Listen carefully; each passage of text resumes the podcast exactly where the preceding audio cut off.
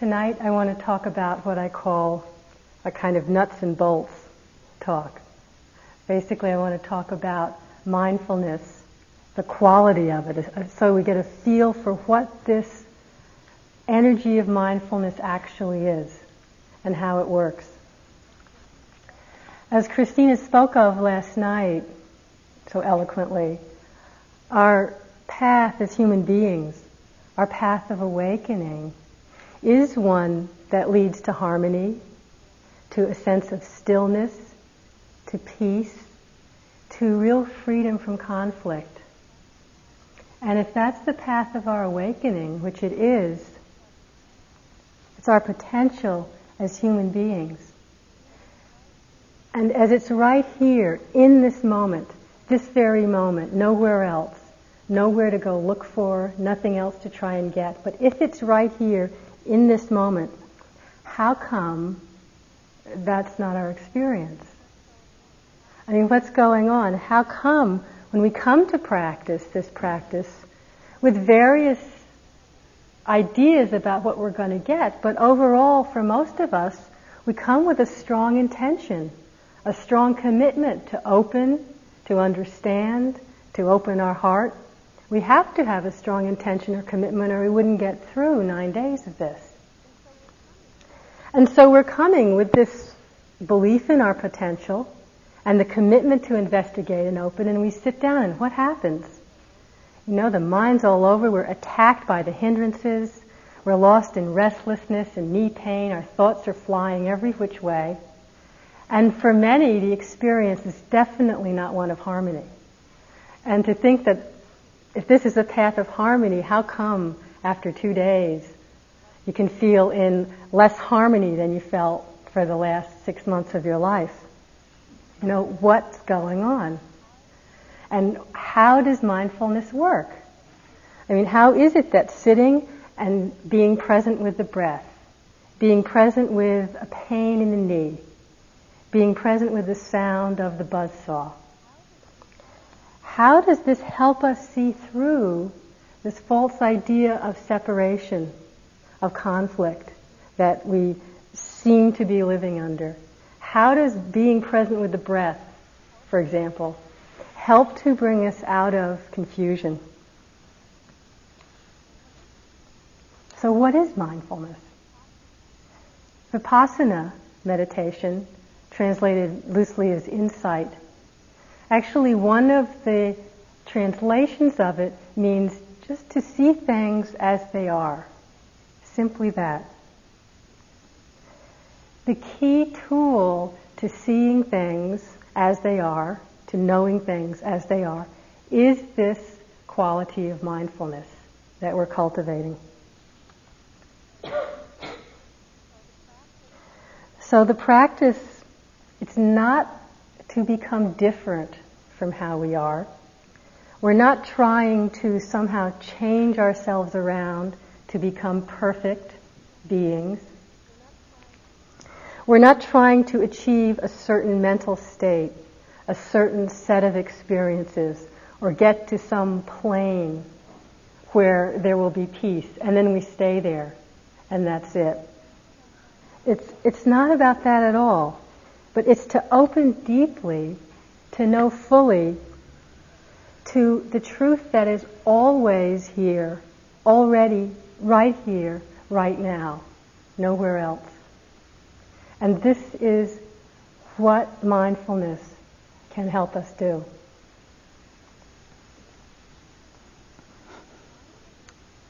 Mindfulness, we often loosely um, use the synonym of awareness for mindfulness. But this quality of mindfulness is actually much more specific than a vague, general sort of awareness. You know, like we can say, well, I'm aware that I'm sitting here and I've been thinking for 10 minutes. I mean, if you asked me where I was, I would be able to say, yeah, I'm here in this room. There's an awareness. But mindfulness is much more specific. It's, it's much richer than this kind of vague overall awareness. It's a quality of total attention, giving one's total heart and mind to whatever is present in our experience at this moment. It's a quality of attention that is not fragmented in any way. And it's this total commitment to being present to whatever's happening in this moment that allows for our seeing through our mind created confusion about what's really going on. This total commitment. This is a quotation from Krishnamurti that I really love that to me expresses this quality. When you look totally, you will give your whole attention, your whole being, everything of yourself, your eyes, your ears, your nerves. You will attend with complete self-abandonment.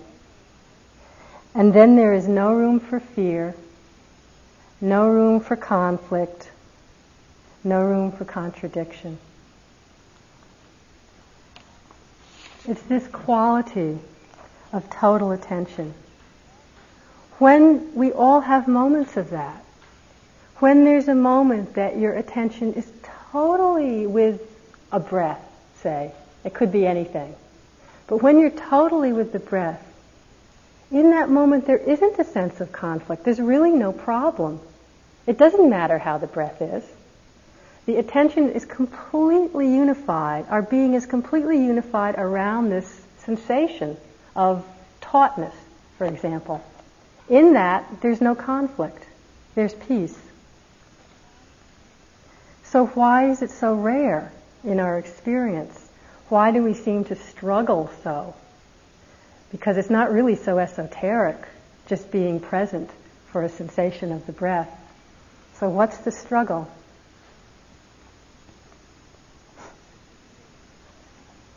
There's strong tendencies in our mind. It's like a deeply ingrained habit, groove that our minds tend to run into. That if there's something pleasant or pleasurable in our experience, we move toward it. Either mental, just kind of wanting it, or physically if we can. If it's unpleasant, painful, fearful, just a little uncomfortable, the tendency of mind is poof, back off, get away, avoid, deny. If it's kind of neutral, we tend to not even notice it, kind of space out. And the third, fourth tendency really is the one that we call that tendency to identify with any particular aspect of our experience as being me, as being some unchanging, permanent entity that's me. And this, all of these tendencies are very strongly conditioned. So when you start to look at what we're identifying with as me, in one moment it's the body, a particular pain, oh my knee, I'm really going to hurt myself. Next moment, I'm feeling so restless. This is really unpleasant. I don't like being like this. And the next moment that's forgotten and there's a nice smell, I'm really hungry. I'm just starving. I'll never make it to lunch. And just start to notice how many different me's have there been just in the course of today. And each one, when it's unexamined, we think, oh, this, this is me. This is real. This is lasting. And when it goes, we kind of don't notice it because the next one's real. It's lasting. It's going to stay. Very deeply ingrained tendency. Now, when these tendencies are operating and we're not aware of them. And that's the key. When we're not examining them, we don't know they're operating. They filter our whole experience. It's like we're looking through the tendency to identify, or we're looking through the way the mind pushes away from something unpleasant. We don't know that's there, and that's how we interpret reality. We think we're perceiving accurately, but we're not because we don't know in a certain moment, if we're not paying attention, that these filters are operating on our consciousness. They're so deeply ingrained that, for, for example, difficult or unpleasant situations, when we're sitting here, just a little one, a pain in the knee or restlessness, something mild, I'm not talking about really intense suffering it's so deeply ingrained that the mind moves away that just without thinking about it, we'll interpret something that's difficult or unpleasant as being wrong. You know, I'm doing something wrong because it doesn't feel good. And then this situation becomes an obstacle. Well, if this pain in my knee goes away, then I could pay attention. Then I could be meditating. If I wasn't restless, then I could start meditating. After lunch, I won't be hungry anymore, and that's when my meditation will be good. You know, we notice, well, after lunch, you're not hungry, but you're sleepy and tired. So just before tea, maybe that hour, you know, then it'll be okay to meditate. And, and now I'll just stick it out, you know, or get up and walk. The paradox that we don't see if we're not aware of this tendency is that when we quit trying to run away from this, this difficulty and actually give it our total, full attention, it often ceases to be a problem. If there's a slight pain in the knee and we're really fighting it, you turn your full attention to it, total attention, and suddenly you're just with it. In that moment, it's not a problem. It's an unpleasant sensation in the knee. It's not a big deal. The only difference is our attitude is this willingness to be totally present without fighting or resisting what's going on. But because we're so kind of conditioned or trained not to be aware that we're fighting what's happening, our perception of our experience can tend to be really skewed. In other words, we have a kind of selective presence we're present for certain aspects of our experience, and we're just totally not present for others. And this can even operate on a very unconscious level. We don't even know we're not present. My favorite uh, example that really helped me to see how this worked is some experiments that were detailed in a book called Vital Lies, Simple Truths by a psychologist called Danny Goleman who's done Vipassana for years. And these experiments show ways that our mind can block out perceiving stimuli that are perceived as potentially anxiety provoking or painful. I mean, it's not like we consciously say, I don't want to pay attention to that, but it doesn't even make it into the point where we're aware of having a conscious choice. So he starts with a physical example of a description of a man, I think it was Livingstone, of Stanley and Livingstone, who at one point in his African adventures was being chewed on by a lion. And he remained conscious through this. He obviously lived through it because he wrote about it. I don't think he was writing at the time. And what he noticed was that he was conscious and he was not conscious of pain. Now, obviously, the body was being really hurt, but that there was some kind of sensory blocking that kept the awareness of pain from making it through to his consciousness. And this could probably be seen as a, a life supporting uh, factor of, of the human mind and body because it, you know, it would keep you able, you know, when you get superhuman energy in a, in a moment of crisis. But they went on to do these experiments that this same function is operating in ways that are totally not helpful or especially useful, but what was perceived as threatening to life as, as real pain is now stimuli that our, our mind somehow sees as anxiety provoking. And so they did this minor little experiment where they had a bunch of subjects and they showed them several different pictures. And all they had to do was look at the picture and then later remember and describe what had been in each of the pictures, drawings. And they had some kind of way, I don't know how they do this, but some kind of way of measuring where the eyeball looked. So they not only had what the person remembered, but actually they could, they could measure where in the picture they had looked. And so the pictures would, would be um, just normal, like a, a man sitting reading a newspaper, and then something that for certain people might provoke anxiety. Like one would have a, a really sexually suggestive thing, and then a guy sitting reading a newspaper, two pieces that didn't go together at all. And they could measure where the subject's eyes looked. And they found that this, that's the particular one I remember, but there were several different subjects that could provoke anxiety. And they found that in the people who, for, for instance, the sexually suggestive one provoked anxiety, that when they went to, to say what the pictures were, they didn't even remember that part. They remembered a picture of a man reading a newspaper. And even more weird is they could measure that somehow they kept their eye from even looking at the part of the picture that would somehow provoke anxiety.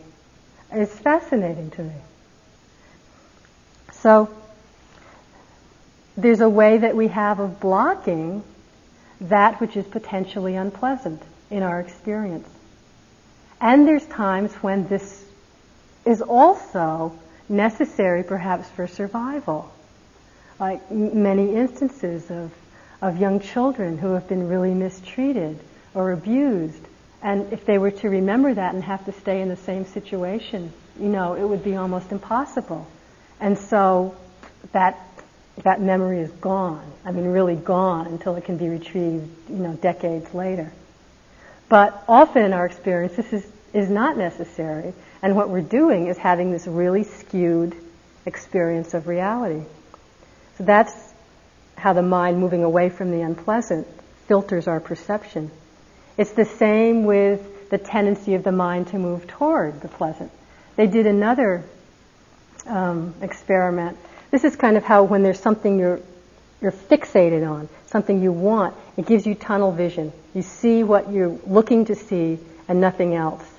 So they had a short video of a basketball game, a real fast one, balls flying back and forth, and the subjects were instructed to count and report how many times the ball was passed. So that was their job, and they did it.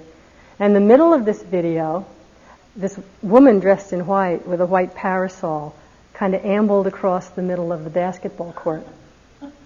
Nobody doing the experiment mentioned this at the end of the experiment. And when they were asked about it, they couldn't believe it had happened. And, you know, if you went back and looked again, you'd never be able to miss it. But it's, it's, it's, the, it's kind of how when we're looking for something we think is lost and it's staring us in the face because we think it's lost, we can't see it. So what our expectations skew what we perceive. They skew our experience of reality. This is what we call delusion. This is the confusion of mind.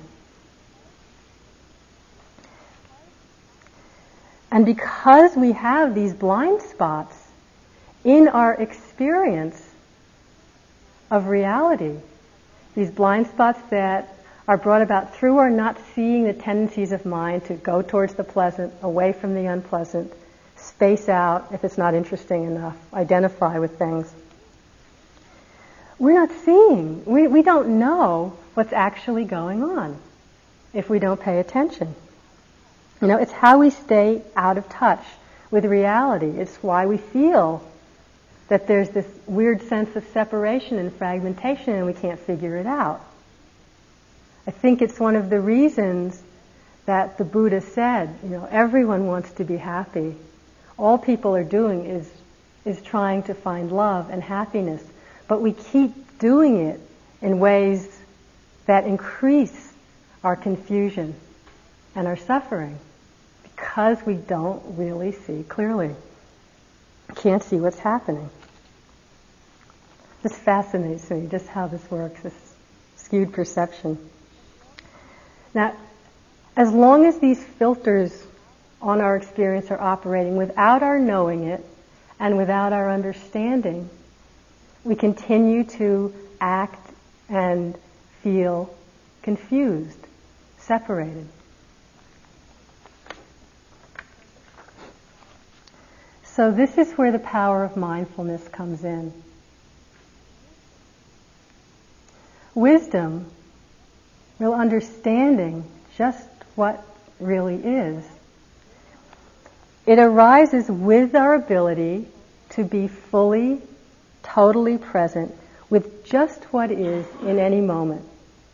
That ability to be fully and totally present without conflict is what enables us to know and experience clearly for just what it is. Because when we're with it without resistance, without expectation, nothing to protect, just there with it, open, vulnerable, can really be with, you see what it really is. So this quality of mindfulness, this total presence, as we cultivate it, the light of awareness begins more and more to shine equally on anything that arises in our experience. You know, we start to be less discriminating. We're not so selective. It's more things start to come up into our awareness and we're fully with whatever it is without this unconscious toing and froing. And this includes beginning to be aware even of these filters, even of the movement of the mind of wanting, the movement of the mind of resisting, and aware of that energy of identification. So as experiences that have been fearful or unattended to in our, in our, in our life, in our experience, they begin to be received with attention and because of that, we're not so driven to deny the painful. We're not so driven to only seek out the pleasant and suffer so much when we can't have it. And it's this drive, this drive towards the pleasant and away from the unpleasant, that is the source of our conflict. It's not the experiences themselves. It's our drive to deny and to cling that's the source of our conflict. And with this mindfulness that begins to shine equal light on whatever arises, this toing and froing of the mind begins to cease. There's moments when it isn't happening. There's moments that when this to and froing of the heart and mind isn't going on, the stillness of heart, the peace that what we really are is, is able to shine forth. It's not like we're going somewhere else, but just this toing and froing stops for a second. And there can be this sense of real peace, of harmony. And, you know, that's really our true nature. And on retreats or off retreats, I think probably all of us have, have, have had moments of experience of this. I can think back to many times. It tends to happen more on retreat because, like, I'm practicing being mindful, where there's just a moment of exquisite beauty, and if you were describing it later, you go, well, this was the sunset it was so exquisite, or the way the shadow filters through the leaves in a tree, you know, or a flower, or the way a certain person was walking. It could a sip of tea, a step in walking meditation. You know, there's these moments of exquisite stillness and beauty. It's not that suddenly this tree is the most magnificent tree that ever existed in, on the face of the earth, or that this step was some kind of really special step. I mean, what's going on is that those filters of wanting and pushing away and identification aren't active in that moment. And so there's this real sense of connection, of harmony, of peace. It's not that the experience itself is so different. And if we went back and tried to recreate, let me just drink this tea in the same way and have this sip again, you know, and it doesn't do it. Because why? Because the mind's wanting like crazy. Forget it. It'll never do it. Uh, but it's nothing so esoteric, you know. It's a moment of the mind and heart being fully connected and present without this toing and froing. So these tendencies of wanting, aversion, pushing away, confusion, identification, yeah, they're really deep and strong. They arise really often and that's part of what's happening when we sit and you sit down and you're lost in aversion and you're lost in restlessness and the mind's all over the shop. You're starting to see what's going on. When we're not paying attention, we just often don't see it on such a subtle level. So they're deep and they're strong and they're also impermanent. They come and they go. It's not our intrinsic nature. If it were, You know, we'd be wasting our time here. And something the Buddha often said, which lately has been inspiring me a lot, when he would talk about working for freedom from suffering and purifying the mind, in other words, moving so that we're not so caught in greed and aversion and delusion. He'd say, if it weren't possible, I wouldn't tell you to do it. And that inspires me a lot. So when we're willing to bring our full energy, our commitment, our attention to whatever's happening now, a pain, the breath, we start to see that what we assume to be so in a particular moment isn't necessarily true at all. Thich Nhat Hanh, who's a Zen master, Vietnamese Zen master, poet, peace activist, um, I quote him a lot. He says that in order to have a correct perception of reality, we need to have a direct encounter with what's happening. Pretty straightforward. That's what mindfulness is giving us. A direct encounter right now with this moment.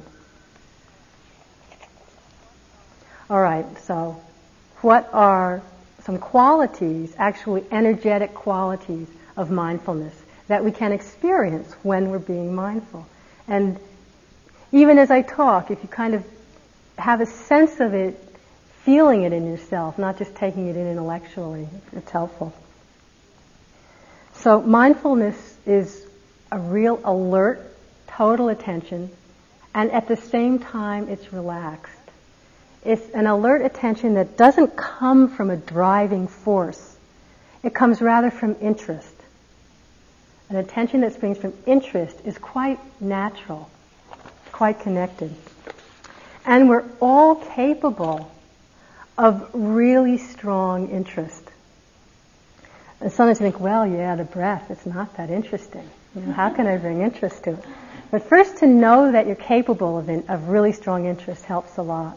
And this is my current favorite example. Um, I can only use a couple more times this year. In January, in San Francisco during the Super Bowl time. And I know quite a few people in San Francisco. And every single person that I knew or knew of was glued to their television set during the three hours of this, of this match. I mean, the city kind of stopped. It was quite amazing. And watching it with people, the quality of interest on that, game, especially the first half, on that game was amazing. No move went undiscerned that the quarterback did or that the special wide receiver. They were all San Francisco fans, so they really, it was amazing. And this is wide, broad spectrum of people. We're all quite capable of this really connected, total attention. I mean, no sound, nothing else would go on. When the commercial came, it was all, you know, completely gone. As soon as the commercial ended, boom. It was, it was fascinating. So if we can do this with a football game, you know, we can bring the Super Bowl mind to our life process, you know. And we might think that breath is boring, but really our life process is a lot more ultimately interesting than a football game. I mean, I hope. And if we think the breath is boring, think about what it's like when you have a really bad cold. You know, then suddenly you're really fascinated with the breath.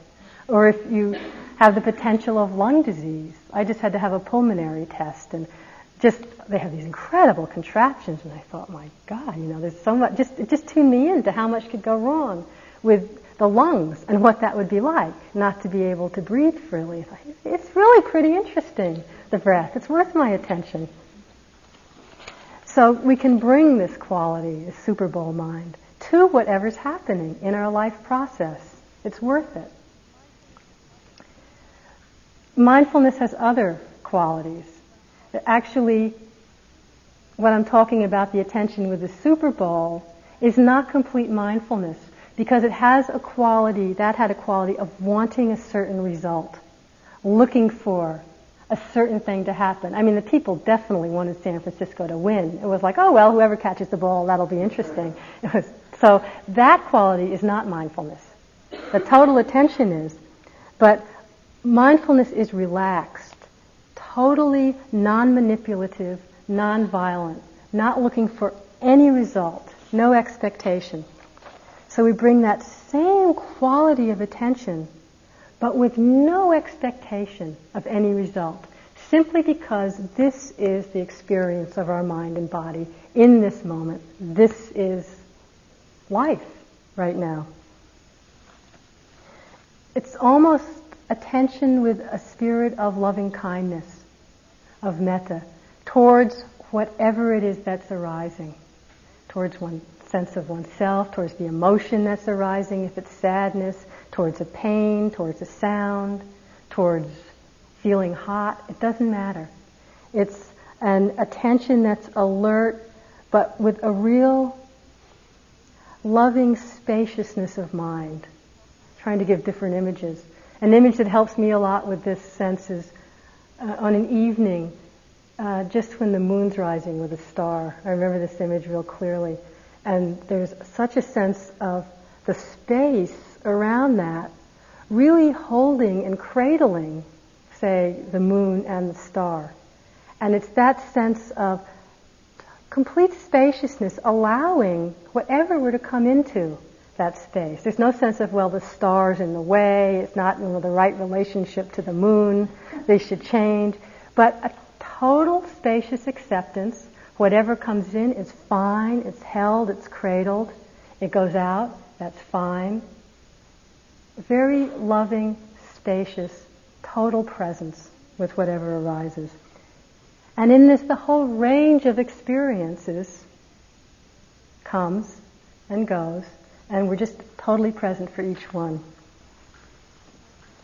So, for example, here in retreat, if we think we know what good practice feels like or looks like, or we have some idea of what it is we're wanting, you know, to get or do, and we don't notice that, it makes it really hard to have this sense of openness and cradling for experiences that come along that don't match our idea or our expectation. And then again, right away we're in conflict. Right away we're in struggle. If there's no special thing to happen, but we're just fully meeting whatever arises with kindness, with spaciousness, with attention, there's not a problem. And then we can see, more likely, what's really going on. And so this spacious, non-judging quality of mindfulness is what allows for the next aspect. And even though I'm saying this like sequentially, you realize this is all going on at once. It's just to talk about things, we have to separate it and break them out. But in this non-judging, spacious presence and alertness, it allows us to know the actual bare experience of a moment as opposed to all our ideas about it, our interpretations about it, our concepts about it. It lets us tell the difference between what's actually going on and what we're thinking about and constructing on top of that. This is how we see directly without the veil of interpretation. I mean, we all know the difference. But often our interpretations and concepts are so subtly tied into the experience that we get all caught up and intertwined and we can't really tell the difference. A, a real simple example. If you're going on with the breathing and your breath turns out to be really tight and rigid and controlling and you start to think, God, this is just what I'm like. I'm such a rigid, controlled, uptight person. And each breath, this just gets stronger until each breath is a torment. Each breath is a further proof of what a, a totally horrible person you are. This is a real example of we're confusing our actual experience with all our interpretations. Bring the energy of mindfulness to the experience, and what is it? Well, on the in breath, it's really tight and constricted. That's the experience. Tightness, and constriction. And then there's a thought, oh, I'm such a rigid, uptight person. That's a thought. It might or might not be true, but in the moment, the experience is simply one of tightness, constriction, and then this judging thought. When we can bring this total attention to it, it's, it's much easier to be with the actuality. Oh, tightness and constriction. Yeah, that's tightness and constriction. That's okay. Oh, and I'm really judging that. Okay. Just simply seeing what is and not confusing our interpretations for the actual experience. It doesn't mean we chuck out all concepts or all interpretations. Of course, they're often helpful. But knowing it for what it is and knowing what we're actually experiencing for what it is. And this comes about through the power of mindful attention, through simply being present again and again and again without judging.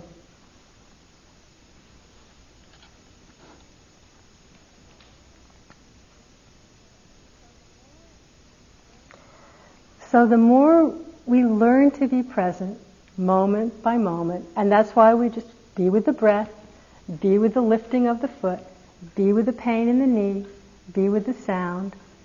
What we're, what we're learning the feel of is what that feels like, how it is, simply to be present. And a moment of that is what begins to allow for the stillness, as I said before, to shine forth. And when we're present, when there's a presence with what's going on without all these veils of interpretation, more and more the conditions are present for deep understanding to arise. Because understanding is simply seeing what actually is, already is. And so when there's this stillness of mind that comes from our willingness to just be present without resistance or clinging, understanding arises, clear seeing arises of itself, because we're no longer blinded by our interpretations and assumptions. And what's so nice, actually, is that with the understanding also arises, actually it seems to be mingled, um, deep expression and sense of love and compassion really the twin wings of the Buddha's teaching are that of wisdom or understanding and that of compassion and love. And Thich Nhat Hanh says, without understanding, we are unable to love. And so with the arising of understanding, simply this clear seeing, love and compassion also begin to spring forth quite naturally.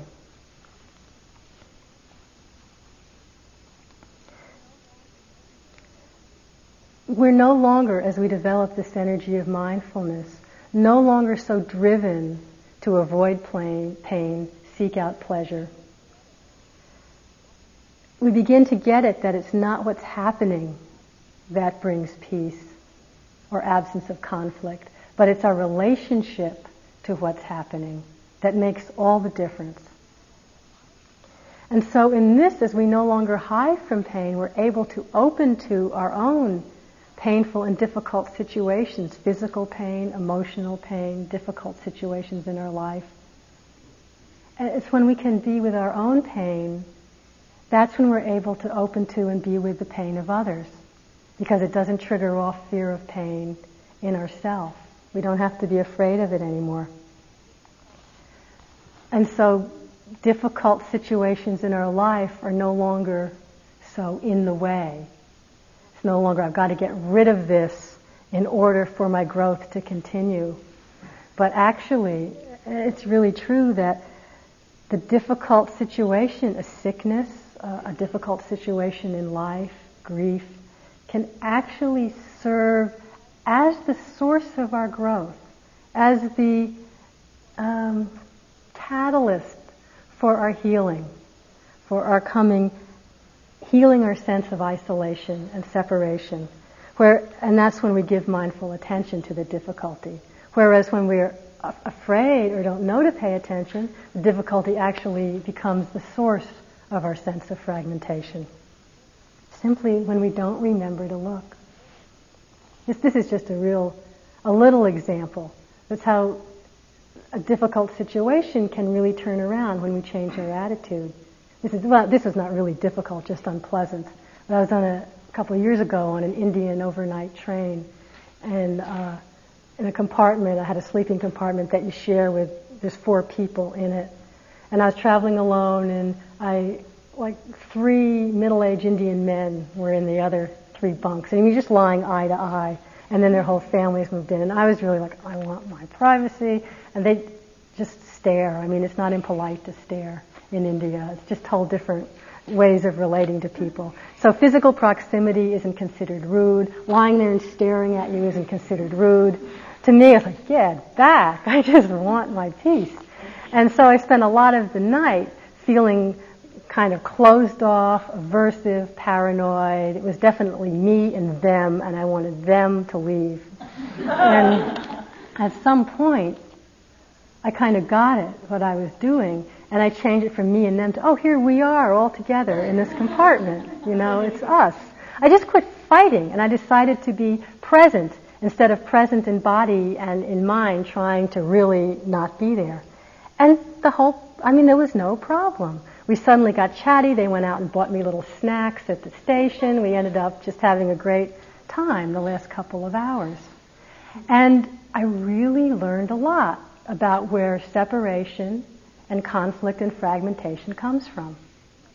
And so even a minor unpleasant incident can really transform into a way to heal ourselves from our sense of separation. Really all I had to do was remember to be fully present. It didn't take anything else.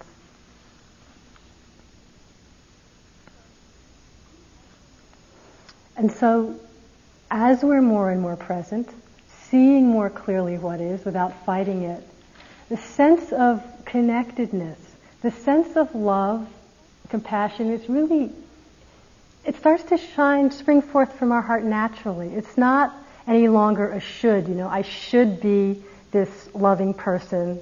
It's not being compassionate out of guilt, because I have so much and they don't, but it's just a natural expression of, of who we really are.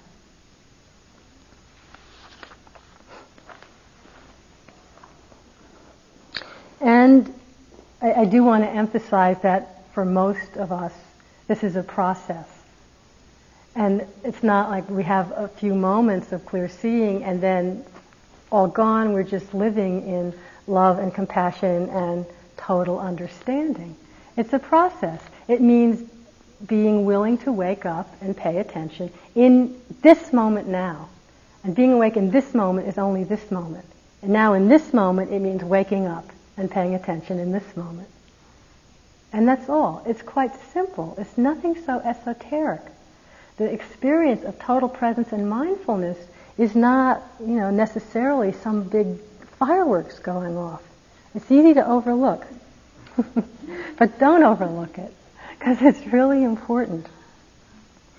And we'll all meet situations in our life, here, outside of here, that are like too painful, too difficult to completely open to, be fully present with. And that's, I mean, that's fine. That's life. And that's not a cause for self-judging. Oh God, you know, I blew it. I can't open to this. And it's not to force oneself. But that too is the truth of the moment. Right now, I, I just feel completely overwhelmed, and I can't, there doesn't seem to be the ability to be present and open right now. That's okay.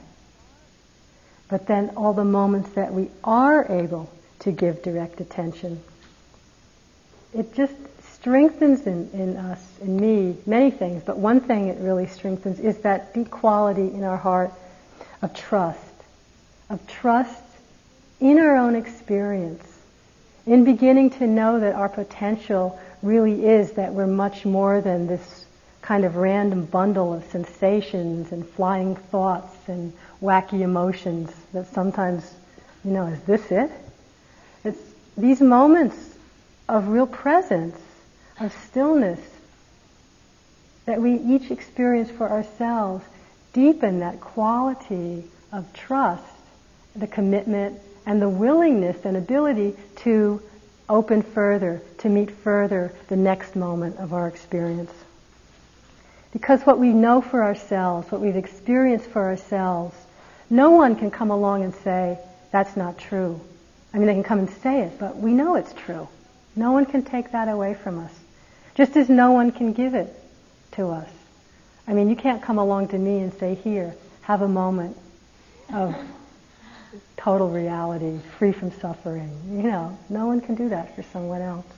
And no one can take away what we know in our own hearts from our own experience.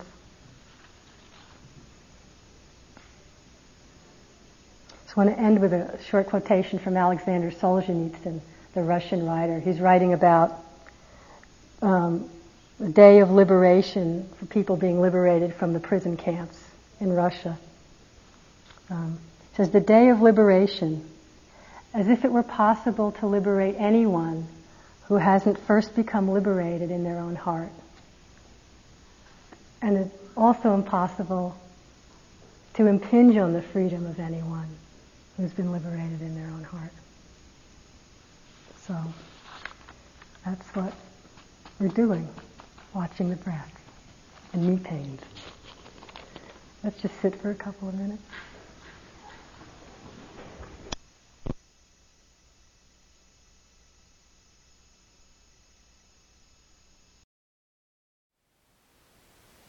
Thank you for listening.